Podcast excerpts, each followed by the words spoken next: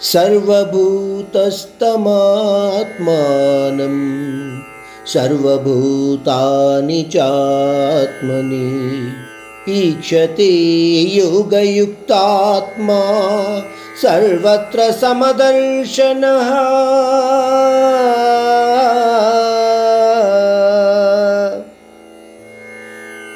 మరొక్కసారి అన్నింటినీ సమభావంతో చూసే యోగ లక్షణం గురించి పరమాత్ముడు మనకు ఇక్కడ చెప్తున్నాడు. మనస్సు ఆత్మ ఒకటైనప్పుడే సాధారణ మానవుడు యోగి కాగలుగుతాడు. అటువంటి యోగి అందరినీ తనలోనూ తనలో అందరినీ చూసేవాడిగా ఉంటాడు. అంటే ఎటువంటి భేదాలు కూడా ఆ యోగికి కనబడవు.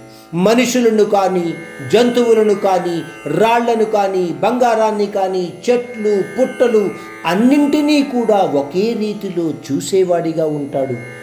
ఇంకొక రకంగా చెప్పాలంటే యోగి ప్రతి విషయంలోనూ వస్తువులోనూ జీవిలోనూ కూడా ఆ పరమాత్ముడిని దర్శిస్తూ ఉంటాడు. అందువలన ఎటువంటి భేదము కనబడని వాడై నిత్యము ఆ పరమాత్మానందంలోనే నిమగ్నమై ఉంటాడు. అటువంటి లక్షణాలు ఉన్నవాణ్ణి మనము యోగిగా గుర్తిస్తాము.